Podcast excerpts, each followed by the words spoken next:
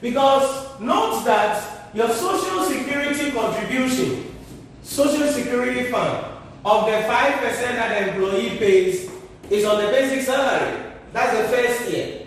The second tier, the employer's payment of the 13%, it is also going to be on the basic salary.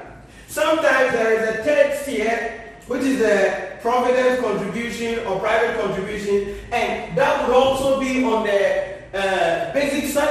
sometimes 7.5. So uh, that could also be on the basic salary. So if you mix up with the basic salary, you are in trouble. So we want to continue with our discussion on the uh, principle of taxation and look at uh, continue with our subject or topic on the income tax liabilities. Now, so far we've discussed a couple of issues about income tax liability. We look at the sources of chargeable income for tax. We look at the three sources, business, and then employment and investment. We look at the difference between end and on end we look at derived in, arise or brought into. We look at those various terminologies. Then we came to uh, the various issues about determination of chargeable income from employment by an individual and then from there we discussed the various things that you must understand about the reliefs. You saw all the things we did under the reliefs and then we dealt with some allowances that the employees can also receive in, in the case of where there is uh, that kind of thing that we need to look out for and do. And then we came to the issue in relation to uh, the various calculations that we're going to be doing in relation to bonuses and overtime and then the standard rule that surrounds the issue about bonuses. So we want to build it up and look at how we can compute the chargeable income of an individual. So I'm going to go through a full pro forma with you, okay? A full pro forma with you in relation to what may be constituted or what may be uh, in when we are computing the chargeable income of an individual. And this is very, very important. About, among everything that we've discussed so far, we put in all of the things we've discussed so far into a one pro forma. So the pro forma I'm about to give you here is the pro forma that you must make sure you stick in your head. You must make sure you understand it. You must make sure you know why we are adding one, we are subtracting one, why something is at the point and something is not at the point. You must understand this so that you'll be able to deal with it in the exam hall because that is what will assist you to be able to solve a question. Now, before I go through the pro forma, one thing I want you to understand quickly is this illustration. So always the individual is going to have a salary scale. So when there is a salary scale, what is the principle surrounding it? So this is the principle. So let's say that Ajua was employed on 1st October 2015 on a salary scale of 60,000 Ghana cedis, okay, times 5,000 minus 80,000. The requirements of this simple illustration we are starting with is to calculate the basic salary. So determine the basic salary of Adjoa for 2018 year of assessment. 2018 year of assessment. So how do you handle issues like this? Remember what I said. This is the starting point. If you mix your basic salary, you are likely to miss a lot of things in your working. So make sure you follow me right here. Now, the concept about salary scale simply is that in the first year, Adjoa will be receiving 60,000. In the second year, her salary will be increased by 5,000. In the third year, her salary will be increased again by 5,000. So we'll be adding 5,000 until we get 80,000 Ghana cedis, and from there he will be receiving 80,000 Ghana cedis throughout. Let me take that again. The concept of the salary scale is that when salary scale is given to us like this, in the first year of the employment, the employer receives that 60,000. But every year, the salary will be increasing by the times figure that is brought here. And this time it's 5,000 Ghana cedis. So every year we'll be adding 5,000 to the salary will be increased by 5,000 until we hit 80,000 Ghana cedis. After that, he will be receiving 80,000 Ghana cedis throughout. So that is how the concept of the salary scale works. So let's see how we would determine this issue. Remember, the examiner said we should do 2018 year of assessment.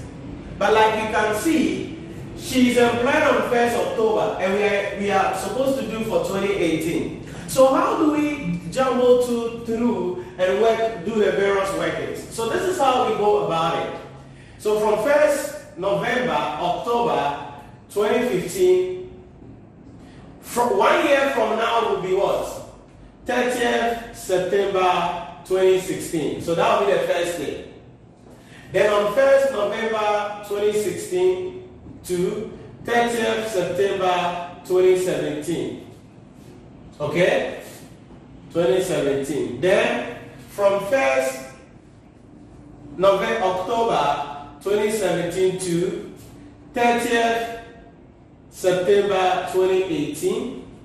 Then from 1st November, why am I saying November? From 1st October 2018 to 30th September 2019. So follow the concept that we are establishing right here. This is the annual, and the salary scale given to us is always on what? The annual basis.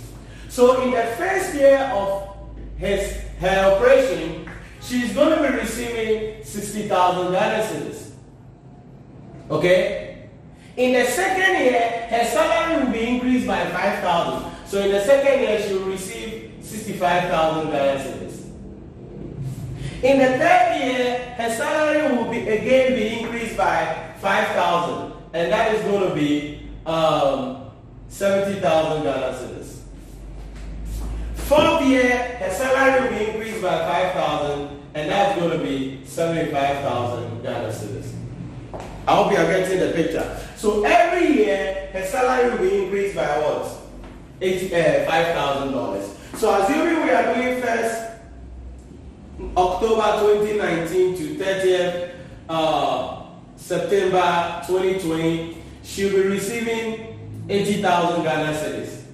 However, from uh, 1st October 2020 to 30th October, uh, September 2021, the salary will not increase again because the benchmark is what? 80,000. So in 2021, she will still be receiving what? 80,000 Ghana cedis. I hope you are getting the concept. So the idea is that we'll be adding the 5,000 to the standard or the starting salary until we get the minus whatever Ghana cedis is there. Once we have that from there, she'll be so from 2022 she will still be receiving the same basic salary if she is still on this salary scale. Now, what did the examiner said we should do? The examiner said we should calculate the basic salary for the 2018 year of assessment. Basic salary for 2018 year of assessment. So how do we deal with that? How do we deal with calculating the basic salary for 2018 year of assessment? How do we go about it? Okay, let's see. If you look at the time she was employed, you realize that 2018 should be so 2018 year of assessment. Now you write it in full in the exam okay? You write it in full. Y-O-A year of assessment should always be written in full. So 2018, you realize that part is in this period and another part is also in this period. I don't know if you can see that. Because there is some element of 2018 here and there's some element of what? 2018 here. Because at the end of the day, every year of assess assessment has to be what? 12 months. 12 months. So how do we go about it? How do we go about it? So look at it. If we are looking for 2018, remember this is 1st October 2017 to 30th September 2018. It means in the year 2018, we have nine months here. Can you get that? We have nine months here because it is 30th up to 30th October, uh, September 2018. So there are nine months here. It means for uh, November 2018, sorry, October 2018, November 2018, and December 2018, the three months is going to be what? Here. So it means if we are looking for the basic salary of Adwoa, if we are looking for the basic salary of Adwoa, it is going to be 9 times, sorry, 9 over 12 times the 2000 and, uh, the third year salary scale, 70,000, and then 3 over 12 by the fourth year, 75,000. Are you getting the picture very well? If you don't understand this, you're going to be in trouble in the exam hall. And a lot of things are going to be wrong for you. So, for the 2018, there is nine months there. The rest of the three months was pushed in the net salary scheme because of the time she was employed. And so you have to be careful about this. So 9 over 12 times 70,000, what do we have? That's going to be 52,500. You can punch that to confirm. And then 3 over 12 times 75,000, 18,750. So we add it up, and that is what will give us the basic salary of Adwoa. And that is going to be 71,250 Ghana cedis. So for the 2018 year of assessment, basic salary of Adwoa is going to be 71,250. This is how you deal with the concept about the salary scale. So always, so assuming it was giving us 10,000 times 2,500 is 17,500 it means the first year the person will receive 10,000.